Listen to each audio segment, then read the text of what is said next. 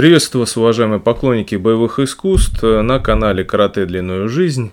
А для тех, кто будет слушать нас на подкасте, я уточню, что помимо всего прочего, я являюсь автором этого авторского блога, поэтому мы поговорим с вами сегодня не то чтобы о единоборствах вообще, ну, в частности, а также о ну, восточной философии, восточной культуре, а скорее даже мы будем развенчивать мифы касательно всего этого.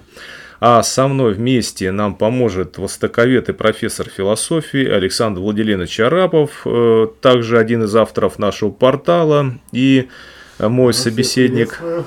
Да, привет всем. Ну и мы начнем, а начнем с чего? Вот у нас достаточно много всякого рода публикаций на тему боевых искусств, ну и в, в таком разрезе мы как бы развенчиваем мифы, повторюсь, и, например, о древности, якобы древности тех или иных систем, о том, что такое традиционно, что такое нетрадиционно, у нас же любят да, об этом говорить.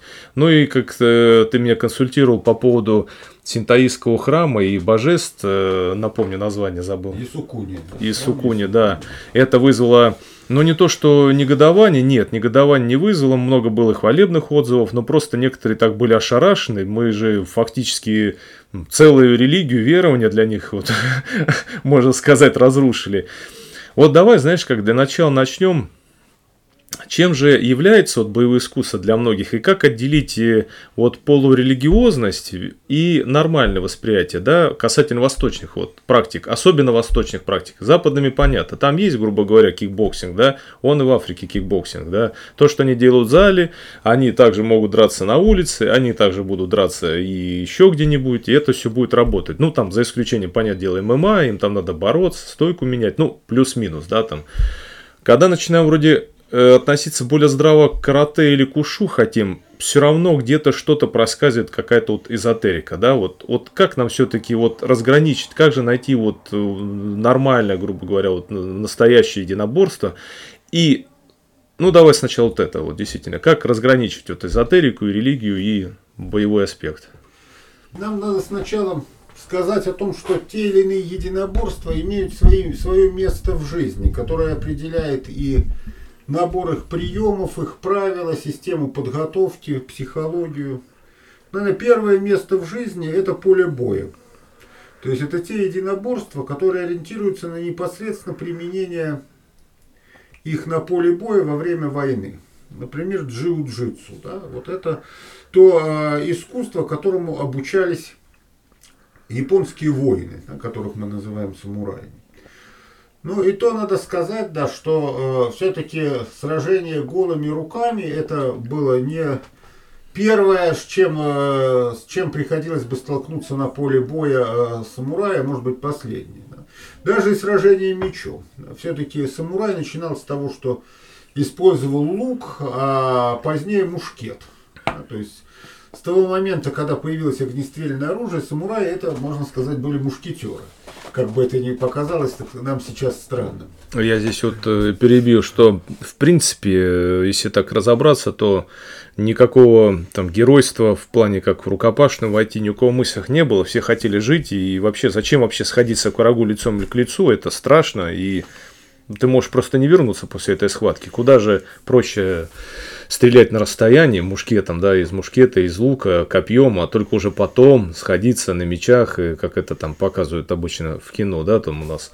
И уже вряд ли кто там додумался до того, чтобы сойтись там на ножах уже с кем-то там. Я так правильно ну, понимаю? Это крайний случай, да, когда, когда возникла уже ситуация ближнего боя. Ну, форс-мажор. Форс-мажор, да. Но мы можем посмотреть исторические э, неплохие фильмы, да, того, того же Кураса, вот, когда показано именно сражение между армиями самураев, да, действительно, там видим, что э, применяются различные виды оружия дальнего боя, применяются те же самые мушкеты, которые, естественно, да, японцы, узнав о существовании огнестрельного оружия, быстро взяли его на вооружение. Э, не надо представлять так, что это вот э, были в каком замкнутом таком совершенно традиционном мирке, да, и ничего не знали, что где происходит. Так даже, насколько я знаю, и ниндзя использовали порох, огнестрел, как одно из основных, кстати, своих методов. Да, довольно специфическое, да, там было и примитивное, скажем так, огнестрельное оружие, но тем не менее, да, огнестрельное оружие Конечно. Вот это э, первое, это поле боя. И здесь, конечно, это э, человек, который является профессиональным э, воином, профессиональным солдатом. Да. И надо сказать, что, конечно, для того человека, чья профессия э, воевать и убивать, этот человек, как правило, достаточно далек от какой-либо эзотерики, медитативности и так далее. И философии. И философии, да. Безусловно, э, в традиционном обществе практически каждый человек, независимо от э, своей профессии, от того, чем он занимается, он посещает какой-то храм, он принадлежит какой-то религии. Да, в традиционном обществе вообще практически невозможен атеист. Да, возможно, э, люди, которые могут принадлежать к разным религиям. Ну, вполне, так сказать, мы представляем себе э, самурая, который посещает храм той или иной школы, например, дзен. Да. Но здесь нам надо различать, да, посещение как нечто формальное, соблюдение да, формальных правил. Выполнение определенного ритуала и, собственно, медитативную практику. Всегда э, надо нам хорошо себе представлять, что и в тибетском буддизме, и в японском буддизме, и в значительной степени в индуизме йогическая медитативная практика изучения философии, священных текстов – это удел монаха. А что касается того э, мирянина, то его дело посещать храм, заказывать там жрецам соответствующие обряды и делать пожертвования на этот храм. Тогда он заработает себе хорошую карму для того, чтобы в следующем рождении он смог стать монахом и достичь освобождения. Все достаточно меркантильно, практично. И интересно, что когда уже в середине 20 века различные буддийские, индуистские направления стали продвигаться на запад, вот тут возникла проблема, потому что западные-то ученики как раз не торопились становиться монахами, да, отказываться от семьи, работы и так далее. А как раз юдические медитативные практики, они были рассчитаны на монахов, монашеский образ и уклад жизни. И возник вопрос, как приспособить те практики, которые были предназначены для аскетов и монахов, для семейных и работающих на мирской работе людей. И различные учителя, э, буддийские, индуистские, стали различным образом, соответственно, решать вот этот вопрос. Ну, то есть такая Поп попсовости добавлять. Ну, в той или иной степени адаптировать. Да? Здесь, скажем так, кто-то пошел по более попсовому пути, кто-то э, уже более серьезно подошел к разработке э, тех систем, которые могли бы быть восприняты и мирянами. Поэтому к чему мы это говорим? Да, к тому, что когда мы в каких-то исторических э, хрониках, э, произведениях читаем, что вот некий самурай принадлежал к школе дзен – ну как это надо понять? То, что он ходил в храм этой школы, совершал там полагающиеся обряды, прежде всего там какие-то связанные с э, заупокойным да, культом, что касалось предков и так далее. И э, делал там пожертвования. Вот это, собственно говоря, он принадлежал к этой школе. Какие-то он мог знать идеи, которые э, связаны были с буддизмом вообще, и с данной школой в частности. Но при этом это отнюдь не означает, что если он принадлежит к этой школе, то значит он проводит там долгие дни и часы в медитации, постижении каких-то философских доктрин этой школы, утонченных практиках и так далее. Все-таки все это, это прежде всего удел, э, удел монахов. Это, наверное, первое. Да? То есть вот место в жизни – это поле боя. И на поле боя у нас воин. Человек, который сражается – и э, средневековая Япония – это жестокий мир, в котором в реальности мало романтики, как, наверное, и во всяком традиционном э, обществе, если мы посмотрим на него.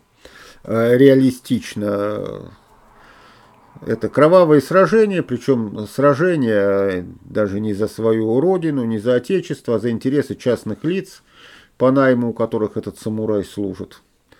Ну да, в принципе, Э, понимание нации, родины, патриотизма, это, по сути, это изобретение французской революции времен 18 столетия. Да, оттуда оно пошло уже и на восток, так скажем. Э, вот э, то же самое, да, кому-то может показаться романтичным тоже сёпуку, да, но это чаще всего это, это было просто несколько, скажем так, облагороженная казнь. Да, то есть вот э, предписывал за совершить все, ну, фактически обезглавливание, да, потому что чаще всего дело не доходило до того, что -то человек как-то там себе реально вспарывал живот, да, он наносил себе один удар, затем ему тут же отсекали голову. Ну, такой как бы, как бы почетный э, вид смертной казни. Романтики во всем этом, конечно, было мало. Это уже более поздняя, э, поздняя эпоха, она романтизирует это все. Это и в Европе были европейские романтики. Наверное, в любых странах и культурах уже задним числом происходит романтизация какого-то периода истории. В Соединенных Штатах, например, это Дикий Запад. Ну, если мы подумаем, много ли там было хорошего и романтичного, да, на этом Диком Западе, да, ну, наверное, не очень. Но вот какая-то великая романтическая традиция вестернов, да, была создана вокруг этих событий. Вот тоже, что касается, например, Японии.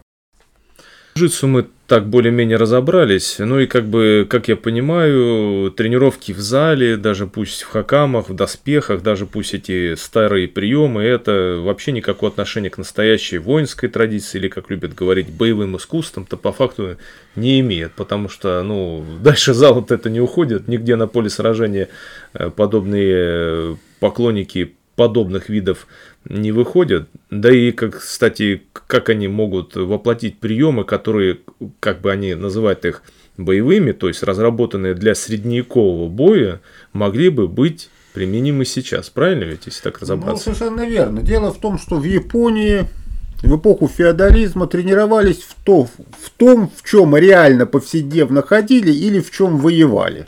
Поэтому все эти хакамы и доспехи это было просто повседневное или боевая одежда, облачение да, для тех, кто так, а, тех, кто тренировался. То есть не потому, что такой сакральный смысл во всех этих хакамах и во всем есть, а потому что вот просто так ходили и в этом тренировались, да, в том, чем ходили.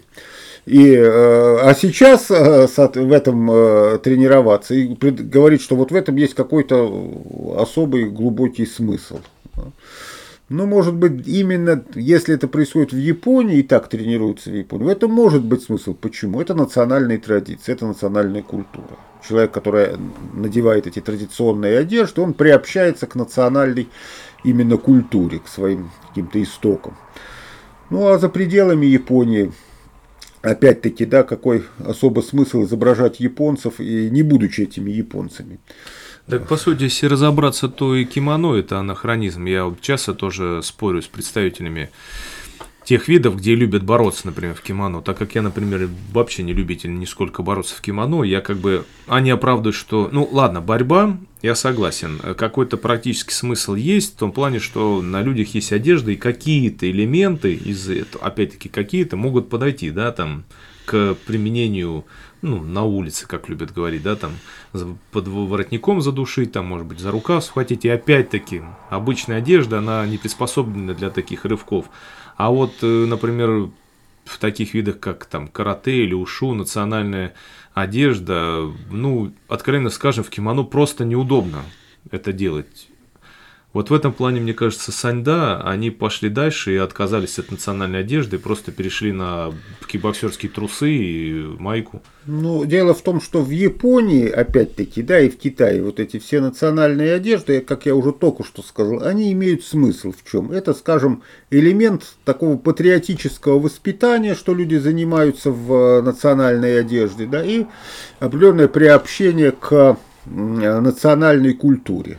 То есть это э, не столько имеет какое-то практически боевое значение, сколько, скажем так, общекультурное. Ну а саньда-то понятно, саньда это э, все-таки армейский, армейский рукопашный бой, да, где, в общем-то, никакой особой надобности изображать средневековых монахов не было, да, нужна была прикладная, прикладная эффективность, да, да и, собственно, отношение к ушу, как мы его понимаем, да, у Саньда на самом деле очень мало. То, что называется ушу, ну, слово ушу это просто какое-то воинское искусство, любое воинское искусство. Ну, то есть, по сути, ММА, кикбоксинг это тоже ушу.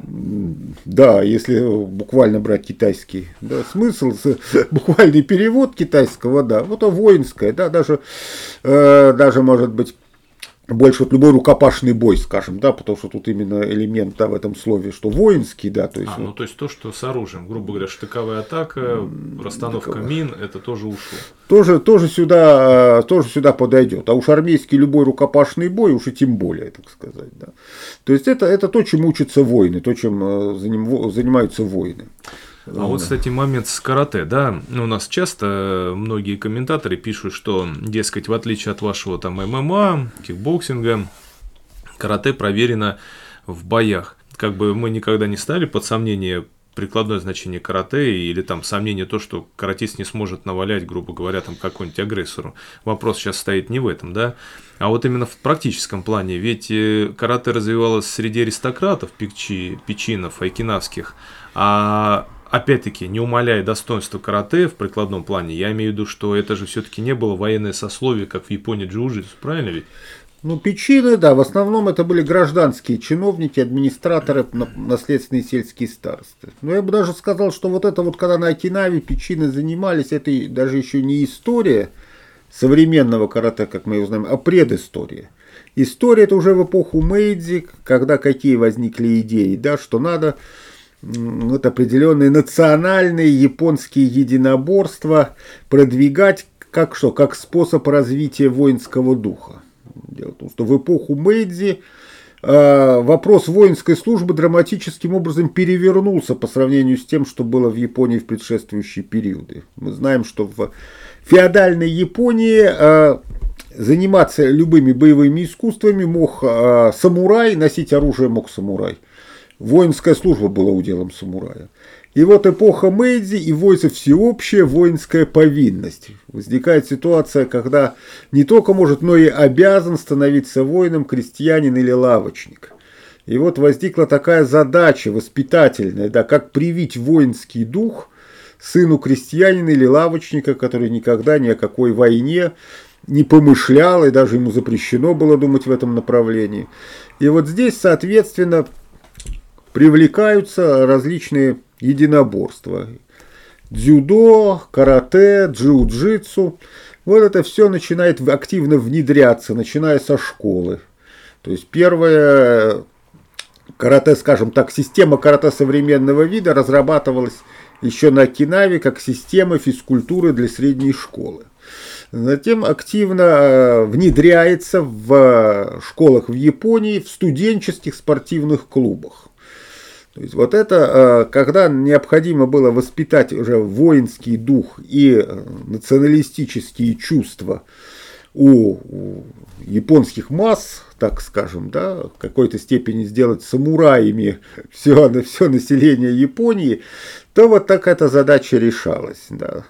Поэтому даже не только у сержанта, даже у сержанта был меч по такой, похожий на самурайский, да, интересно, что, а даже штык у рядового, он тоже делался похожим на самурайский меч, чтобы как бы даже рядовому японской армии в нем какое-то сознание пробудить, что он теперь как бы тоже самурай. А вот, кстати, про мечи. А помнишь э, те случаи, когда японцы активно принимали же английскую систему, прусскую систему ведения боя, и даже ношение было кортика английского и прусскую саблю вместо вакидзаши и катана. Так ли это? Ну, дело в том, что император Мэйдзи однозначно сделал именно так. Почему? Потому что это было э, символ, символ того, что Япония перенимает все лучшее из воинских традиций других стран. То есть, получается-то сами японцы вообще нисколько не парились по поводу того, что, о, мы же тут традицию не соблюдаем, здесь вот надо, грубо говоря, мизинец вот так вот отодвигать, э, как делают гудзюрю, а в адурю там мизинец по-другому. Японцы просто брали самое лучшее. Я так понимаю, что даже система западного воспитания, ну, касательно дзюдо однозначно. Все эти легенды про согнувшуюся ветку под снегом, это сугубо европейские, кстати, влияния и как и система подготовка поединков, рандори, а потом и кумите. Э, то есть японцы не парились, они перенимали все лучшее и, грубо говоря, просто выдавали под маркой Made in Japan, да? Ну вот э, если продолжать, да, вот этот момент, да, что мечи, да, лучшие лучшим флотом э, считался в те времена. Это английский флот, поэтому английский морской Тут кортик. не поспоришь, он и был лучшим. Да. А лучшая сухопутная армия считалась Прусская. это прусская. Да, ну не случайно и у нас в России до сих пор парадно это прусский шаг. Да, А который- все прусская система смотров, э, званий, все у нас немецкое. да, вот Это пе- такой удар по патриотизму. Да, сейчас вот, да, вот император Петр III очень недолго правил, но успел оставить очень заметный след в российской воинской традиции. Именно он Павел ввел Первый тоже же. Ввел, да, да, вот они ввели вот эту прусскую систему э, парадов, подготовки, строевого шага и многое другое. Ну так вот, говорим мы о том, что, значит, император э, Мэйдзик ввел прусскую саблю, как символ, значит, того, что берем лучшие сухопутные, э, соответственно, традиции. Так вот, и когда, мы знаем, Дигора Кано хотел заниматься джиу-джитсу, ему было, он не мог найти вообще школу, где заниматься. Почему? Потому что считалось, что вообще э, джиу-джитсу это что-то относящееся к э, эпохе феодализма, что вот Япония идет путем прогресса, путем развития, а это относится к старым, жестоким и кровавым временам. Что гражданскому человеку джиу-джитсу не нужно, потому что э, он э, живет мирной жизнью, а военный человек э, осваивает винтовки, пистолеты, вот, ему артиллерию, вот, ему тоже это не особо нужно. Но вот уже в немножко более позднюю эпоху, да, вот уже как бы поворот, поворот произошел чуть в другую сторону, и стали уже смотреть на боевые искусства, и на старое джиу-джитсу, и на новое дзюдо, и на, скажем так, обновленное карате, как именно на способ воспитания э, националистических, воинских, патриотических чувств в широких массах. То есть здесь сразу два момента я бы хотел, кстати, вот озвучить. Получается, что, э, кстати, да, хочу сейчас оговориться, у нас танцвянка не иногда бывает. И- чайная церемония. Это чайная церемония, не подумайте ничего, мы здесь в чайном клубе. То есть, получается, два момента. Первый момент о том, что, э, по сути, вот эти традиции, э, которые так у нас любят представители традиционных видов, вот, в частности, джиу-джитсу, вот Рабаджиев с его э, табличками из храма японских воинов, воинов, заметьте, Диверхона божество японский император, то есть воинов, которые в том числе как бы убивали русских солдат. Ну, я как бы ничего против не имею традиции, но надо понимать, что ты вешаешь, но при этом все наши старшие поколения, они же ассоциируют себя с патриотизмом, это как-то не очень увязывается. То есть получается, что вся традиция следования в любых видах, там, в частности, японских видов, айкидо или карате или, или джиу-джитсу, или это в первую очередь э, поклонение японскому национализму, потому что это было взращивание национализма, да, и даже духовность подразумевалась в карате, это в первую очередь э, воспитание подданного императора Мэйдзи. Да, вот здесь, э, да, действительно, когда мы, многие представители боевых искусств говорили о том, что вот важна духовность, да, важны моральные основы. И, как правило, они не говорили, если мы возьмем их текст, они не особо расшифровывают, что под этим подразумевается. Но дело в том, что в Японии в то время, когда говорилось о духовности и моральных основах, всем, в общем-то, было что понятно, о чем идет речь. Это императорский рескрипт об образовании императора Мэйдзи, который говорил о том, каким должны быть его верноподданные. А искать какую-то другую духовность, вообще говоря, было опасно и грозило административными или даже уголовными преследованиями. Ну, правильно, я понимаю. Мы же исходим из традиционного общества. А что такое традиционное общество? Еще раз поясним. Мы уже сказали с Александром Владимировичем, что э, патриотизм, э, нация и, и прочее, это ведь изобре- изобретение уже позднего времени, ближе к эпохе просвещения. Ну, новое И время. Да, новое время. То есть в традиционном обществе не было такого понятия, как э, нация, как часто изображает, например, наше сражение там Куликова, более как некое противостояние русских против монголов. Никак, никто не задумался на том, какой разрез глаз или прочее. Исходили из того, какому господину служит. А позднее, какую религию исповедует, то тем он становился. И он покрестился, становился у нас в России, например, русским, соответственно, независимо, какой у него цвет кожи там был. Так и здесь. Здесь подразумевается именно поклонение какому-то конкретно господину.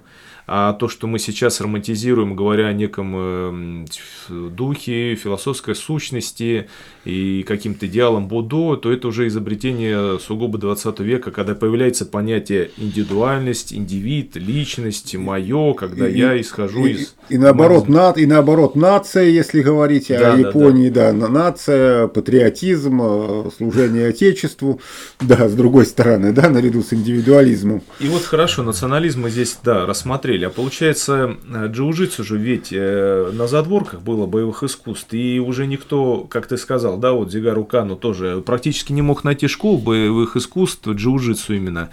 А по сути-то, даже если вспомнить тот самый бум боевых искусств в 20 столетии, вторая половина, то, ну, карате, ушу, э, дзюдо в меньшей степени, и джиу-джитсу тут толком никто не знал и не слышал, пока, пока не появились Грейси, правильно? Ну, в общем-то, э, скажем так, да, э, джиу-джитсу от дзюдо, конечно, слышали, да, вот э, джиу-джитсу вообще было в начале 20 века сильно в моде. А, ну, 19-20 век, да. Да, выходило множество переводных и сочиненных европейскими авторами книг, по которым, ну, соответственно, как-то это учили, и возникал даже такой вариант – того, что называлось книжным джиу-джитсу, да, когда тот или ну, иной... Ну, Спиридонов у нас да, совершенно верно, на да. чем появилась как бы самбо, одна из э, столпов самбо. Да, то есть человек, тренер, который ну, занимался каким-то видом европейской борьбы, потом почитал книжки по джиу-джитсу и, значит, по этим книжкам, соответственно, стал дальше джиу-джитсу преподавать. Лебедев, Лебедев, похожий. При, по-моему, если я не ошибаюсь, приемы задержания полицейским и жандармом разрабатывал. То есть здесь это тоже было, было распространено, да, а, собственно говоря, дзюдо, да, вот мы э, тоже оно было, оно стало известно, да, во многом Дегоро Кано намеренно продвигал, делал дзюдо, формировал дзюдо как спорт в европейском именно понимании, э, именно с прицелом именно на олимпийский спорт, и в таком виде его широко пропагандировал, предлагал специальные усилия для его пропаганды.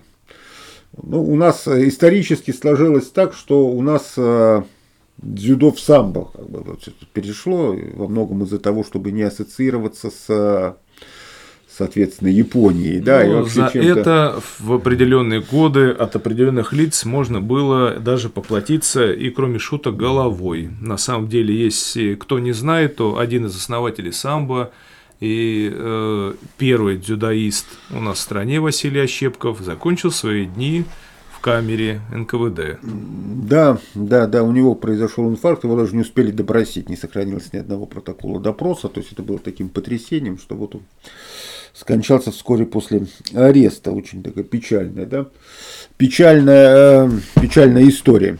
Вот, да, он преподавал дзюдо, э, учился в Кадакане, всю жизнь носил именно дзюдоистское ги.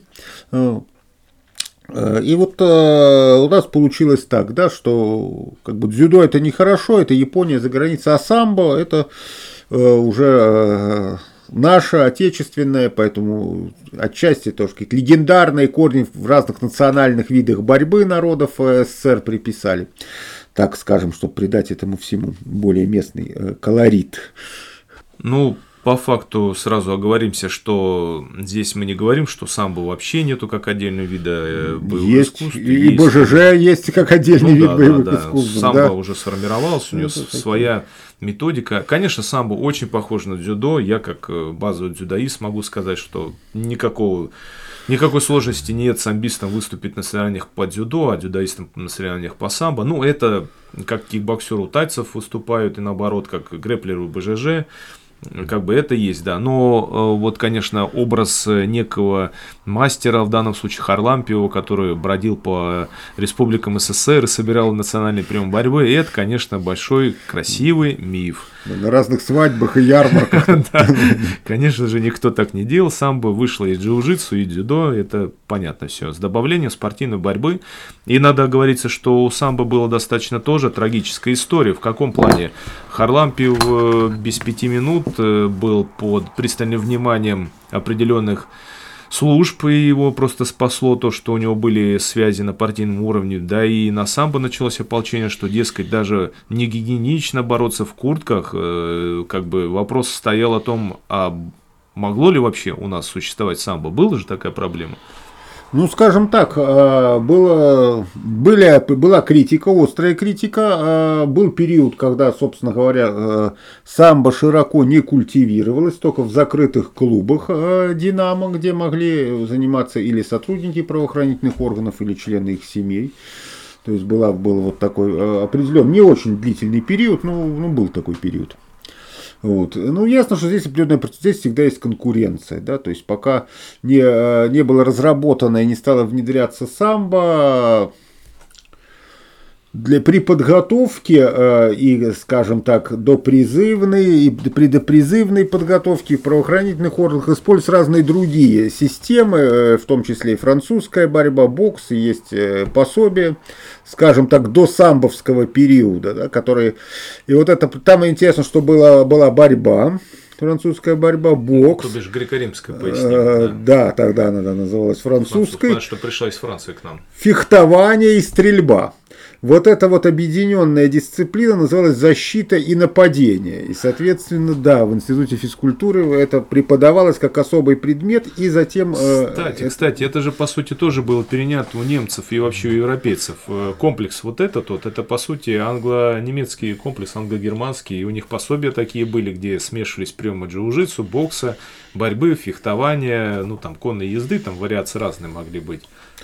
Да, я читал один из таких учебников, вот это еще сказал, именно до самбистский, так скажем, период, где автор очень сильно отстаивает преимущество французской борьбы перед джиу-джитсу. Вот, вот новомодное джиу-джитсу распространилось, все ему увлекаются, но на самом деле оно ничего нового не может дать в прикладном плане, вот что интересно, да, по сравнению с французской борьбой. И еще такой у него интересный аргумент, что во французской борьбе больше остроумия, чем в джиу-джитсу. Да, ну, кстати, бои без правил первые показали, что, ну, не то, что преимущество больше, чем у джиу-джитсу, а то, что списывать счетов спортивную борьбу было рановато. Первые турниры, когда именно школа на школу были, мы об этом еще поговорим, как раз-таки лидируют представители вольной греко-римской борьбы, как это неудивительно звучит. Даже возникал вопрос, что сначала-то не хотели допускать представителей греко-римской борьбы на UFC, дескать, ну, это же не боевое искусство.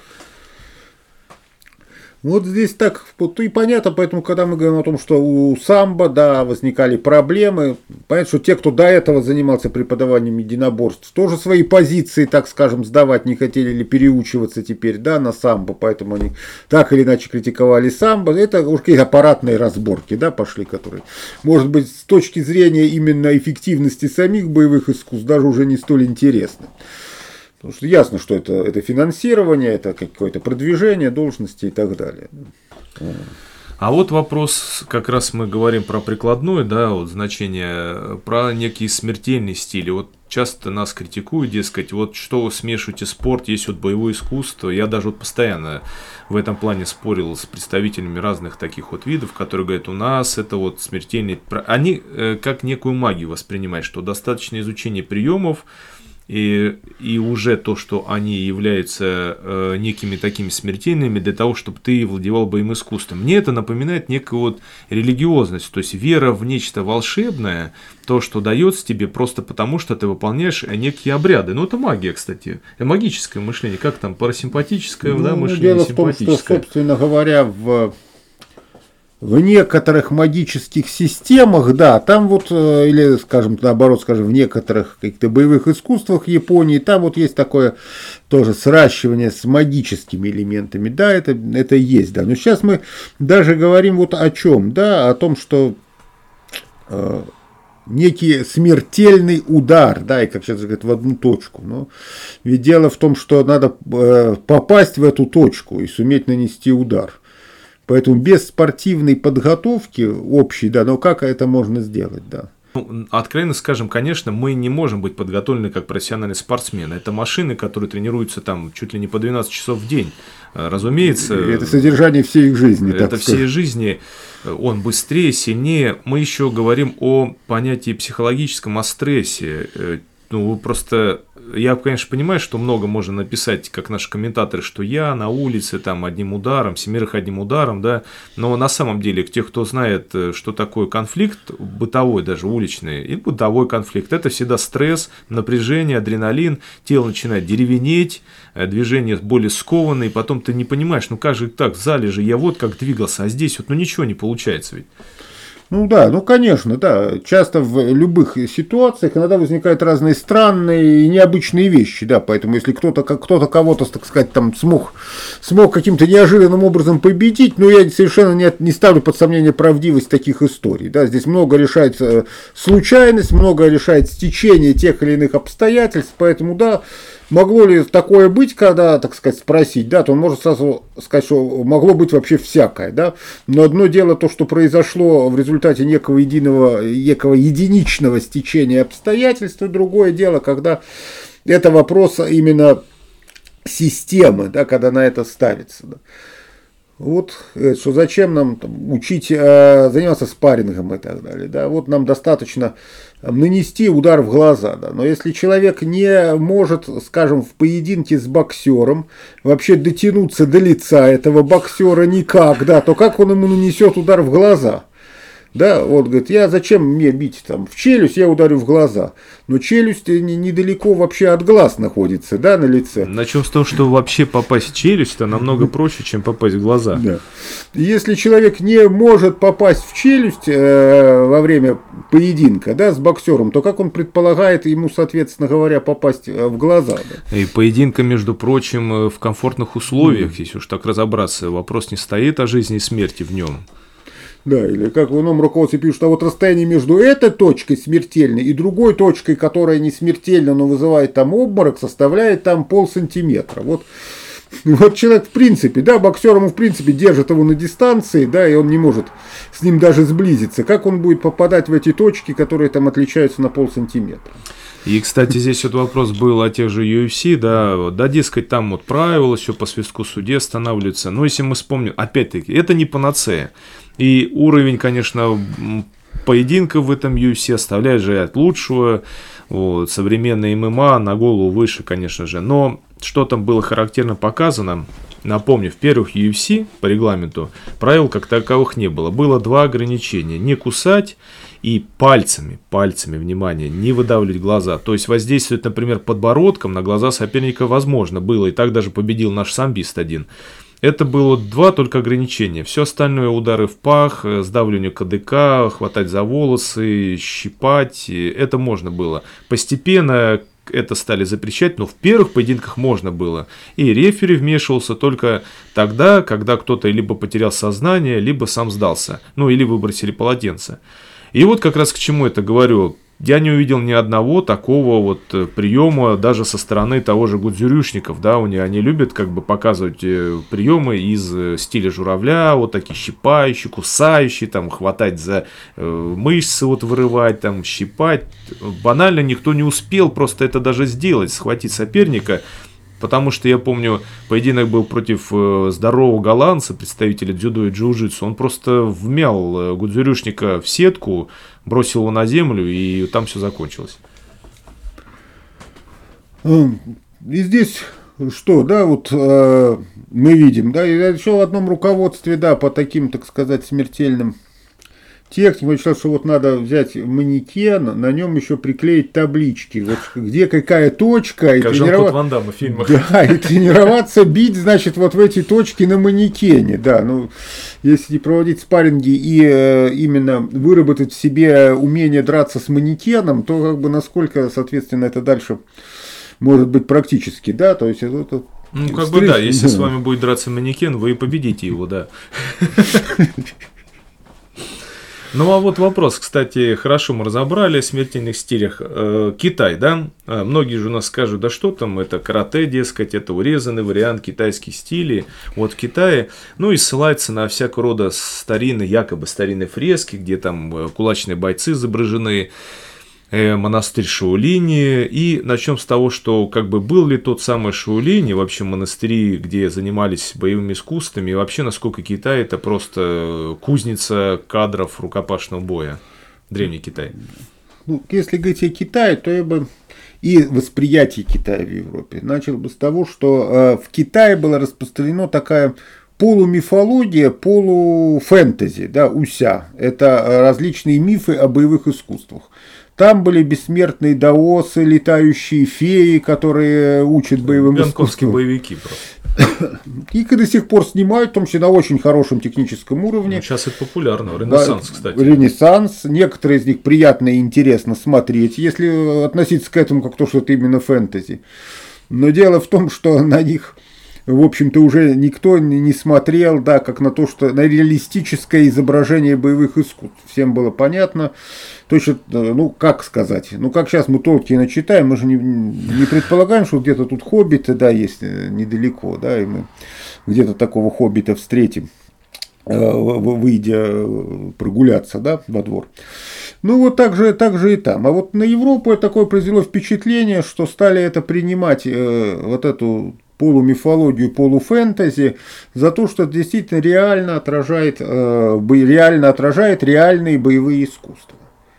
А что касается монастырей, да, там занимались боевыми искусствами. Почему? Да, и в Японии, и в Китае. Междуусобные войны, время неспокойное. Монастырь, особенно богатый, был лакомой добычей, его хотели разграбить. Поэтому там э, была охрана, опять-таки, здесь надо... Да, не путать надо э, священнослужителей и охрану, которую э, для проформы соблюдения традиции в качестве монахи монахов, записывали. Да, записывали да. монахи, но это не монахи, как принято считать. То есть везде и в том же Шаолине были, скажем так, мон, собственно монахи, те, которые занимались изучением священных текстов, медитацией духовной практикой. И была охрана, которая тоже, поскольку в монастыре могли жить постоянно монахи, то она тоже записывалась в монахи. И которая, соответственно, занималась охраной этого монастыря. Ну и понятно, профессиональные, а профессиональные охранники, да, ну, как, естественно, у них были какие-то свои определенные навыки, свои именно технические приемы, традиции, которые передавались ну и в народной фантазии вообще всегда все очень сильно разукрашивается, преувеличивается и мифологизируется, да, вот создаются какие-то мифы и легенды вокруг тех или иных. Ну, то есть, вот. по сути, поклонники подобных шаулинских стилей, они как бы хотят в себе воплотить образ именно такого романтического монаха, настоящего, который еще владеет при этом боевыми искусствами. Но ну, нужно понимать, что либо вы занимаетесь боевыми искусствами, и вы тогда воплощаете образ, в общем-то, не самых далеких и, кстати, не самых хороших людей, которые нанимались, в частности, охраны. В те времена-то это были далеко не благородные мужи. Дезертиры Часто... из армии могли Дезертиры быть. Дезертиры из армии, вышибал, убийцы, да. кстати, профессиональные, э, не чурались. То есть вы как бы повторяете их традиции традицию, а не традицию монахов. Ну и, кстати, вообще, можно ли быть монахом, даже Шулине или другого, живя в Москве и тренируя в клубе? Это вопрос очень э, часто возникает. Но дело в том, что монах, а, здесь есть общебуддийский вообще требования, который распространяется на Дзеновский монастырь, на Мах, там, Махаянский любой монастырь, Хинаянский, то, что завещал сам Будда. Это вина, так называемая, свод правил. И Первая э, вещь, что постоянно должен носить монашеское облачение. Да, никакого монаха в э, костюме цивильном быть, быть не может. Да. Э, он не должен заниматься никакой мирской деятельностью. А, монах, естественно, должен проживать, э, если он есть монах какого-то монастыря, он в нем и проживает, да, может отправиться только в какую-то поездку по поручению настоятеля этого монастыря. И вообще жизнь его жестко регламентирована. Жизнь буддийского монаха жестко от и до, от расцвета до заката регламентирована множеством правил, восходящих к самому Будде. Это жизнь в аскезе, в отречении, где не может быть речи о том, чтобы там какие-то деньги зарабатывать, э, делать бизнес, еще что-то. Тренировать людей, например, тоже. Вот, тренировать, да, тренировать вот только внутри, может быть, да, непосредственно монастыря, вот, но не как а, какой-то бизнес. Тогда резонный вопрос, но откуда же тогда взяли все эти монахи Шуолиня, теперь и вообще занимаются ли они боевым искусством? Ну, я бы сказал так, да, а, Китайцы, да и вообще э, восточные люди, народ весьма хитрый. И народ такой, который умеет извлечь выгоду, и там, где он почувствует, что эту выгоду можно извлечь. Поэтому, ну, на, как уже, наверное, известно, нет, нужно останавливаться на то, что в эпоху культурной революции монастырь Шалин был закрыт. Затем он возрождался уже намеренно как что-то такое для туристов, да, и для поклонников боевых искусств. То есть получилось так, что как-то китайские власти подумали, о, вот такой благодаря боевикам популярность Шаолини, да мы можем на этом людей привлечь, популяризировать китайскую культуру, заработать денег и так далее. Да, давайте, Это получилось. Давайте сделаем Шаолинь. Да, собрали нескольких по деревням монахов, которые после закрытия монастыря там поселились они уже были старые, боевых искусств не знали. Тогда, значит, набрали для, ну, для преемственности пошли, набрали новых, составили в Институте физкультуры в Пекине, ну, мы знаем, что для дайцзы, вот стандартный, стандартный, э, стандартный комплекс тайцзы, он называется в самом Китае пекинскими формами, да, вот это само название не особенно э, популярно за пределами Китая, но в Китае его именно так и называют, потому что это Пекинский, в Пекинском институте физкультуры было разработано. Тоже, тоже шаолинский, э, значит, стиль. И, и туристов э, все привлекают, да. Ну и, э, значит, руководство, так скажем, да, этого монастыря быстро смекнуло, что за статус шаолинского монаха могут платить деньги, и неплохие деньги. Поэтому, как это не печально сказать, действительно, значительная часть тех, кто здесь себя позиционирует как шаолинские монахи, это не совсем уж самозванцы, это люди, которые действительно в Шаолине получили монашеское посвящение, покрутившись там и заплатив энную сумму. Ну, вряд ли это уж прям боевое искусство, как представляет боевым искусством. Начнем с того, что и если там кого-то выставляют в качестве бойца, то это обычные сандаисты. Да, ну, э, скажем так, да, э, наблюдения некоторые за теми вот шалитскими монахами, которые тут преподают, показывают, что каждый из них преподает, что может, да, и очень разные вещи, никакой тут единой обычно не просматривается, да. Обычно человек что-то преподал, тренировал что-то, поехал туда, получил там соответствующий титул и продолжает то же самое, только теперь у него вывеска, что он шалинский монах. Ну, по сути, он может быть э, вчерашним кикбоксером. И... Ну, это же вообще вот эта странная такая история что вот, говорит, вот такой-то мастер тайцзы или ушу выступает в ММА. Да. Но дело в том, что он выступает в ММА, но он и занимается ММА. Да? Где-то на досуге он может заниматься и тайцзы, но это никак не влияет на, собственно говоря, то, как он ведет бой. Это также можно было бы сказать, что вот шахматист с успехом выступает в, в ММА, на досуге занимался. Да, и, кстати, если вот взять, например, чемпионов ММА, да, вот Фергюсон э, любил Сильва иногда поработать на э, деревянном манекене китайском э, приемы винчуни, дескать, некоторые говорят, гляньте, гляньте, он прием винчуни использует. Но на самом деле бойцы такого уровня, когда у них есть уже своя база ММАшная, они могут, э, ну, как бы, чем заниматься угодно, чем угодно заниматься. В частности, они могут применять приемы из винчунь, но тут вопрос в чем? что они не начинали с винчунь, а они, они научились применять эти приемы, в отличие, кстати, от многих мастеров винчунь. Вот здесь это, так сказать, такое, ну, эффектно обычно, да, показывается перед началом боя в раздевалке, несколько движений там из тайцзы или, значит, какого-то стиля ушу делает, да, дальше он э, выходит, э, и уже дальше идет поединок, дальше уже идет обычная ММА, да, уже там никаких следов не обнаруживается, да, тайцзы в том, как, собственно говоря, идет поединок. Но это тоже вот такие какие-то определенные рекламные эффектные ходы. Ну и как э, завершение, давай все-таки мы расставим точки над «и». Ну вот они есть. Вообще, я не люблю, например, деление на боевые и не боевые, там, на традиционные, нетрадиционные. В моем понимании есть боевые искусства. Туда все входит. И греко-римская борьба, и карате, и ушу. С другой стороны, все это, по сути, спорт. Либо спорт, либо фитнес. То, что они говорят для боевой подготовки, реального боя. Что значит реальный бой? Я, например, работаю в полиции, для меня не совсем понятна реальная ситуация, что такое. Задерживать э, на улице человека и доставлять его, это тоже реальная ситуация, это же не обыгранная ситуация, и она сопровождается риском для жизни. Но там совершенно не нужно применять маваш, и это даже вообще как бы может быть опасно для тебя, да, там достаточно приемов грэплинга, например. Значит, получается, грэплинг это боевое это искусство. Это как раз самое настоящее, да, боевое искусство с такой точки зрения, это то, что реально применимо в реальном бою, да. Да, пожалуйста, да. Но, с другой стороны, мы ни в коем случае не опорачиваем, не хотим опорочить э, те традиционные, все-таки назовем их традиционные виды, да, вот. Не в малейшей степени. Что, да, вот ты как ну, я бы, я бы, да, сказал так, что все, что нами было сказано, ни в коем случае не к тому говорится, чтобы как-то умолить, да, или очернить э, традиционные боевые искусства, будь то джиу-джитсу, карате, ушу, тайцзицуань. Э, они могут быть действительно и прекрасно, прекрасной э, практикой для того, чтобы для развития и физических данных дать в, той или, э, в том или ином направлении, в зависимости от конкретного боевого искусства, и как э, способ медитации, и в конце концов как способ знакомства с восточным мировоззрением.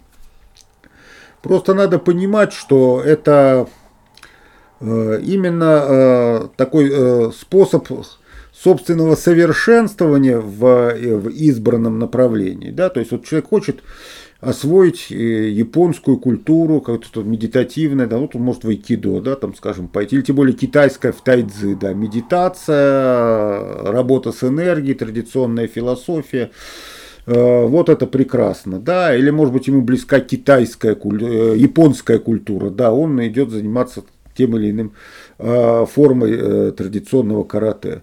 И да, конечно, это может оказаться и полезным действительно в какой-то реальной да, э, ситуации. И таких примеров множество, что вот айкидо могло оказываться полезным, да, и различные формы карате. Но просто надо понимать, что это не э, заточено на прикладное применение. Что, наверное, если нас интересует прикладной аспект, э, а не аспект фитнеса, медитации, э, знакомства с философией и культурой Востока, то, может быть, действительно лучше обратиться к тем единоборствам, э, которые мы называем спортивными.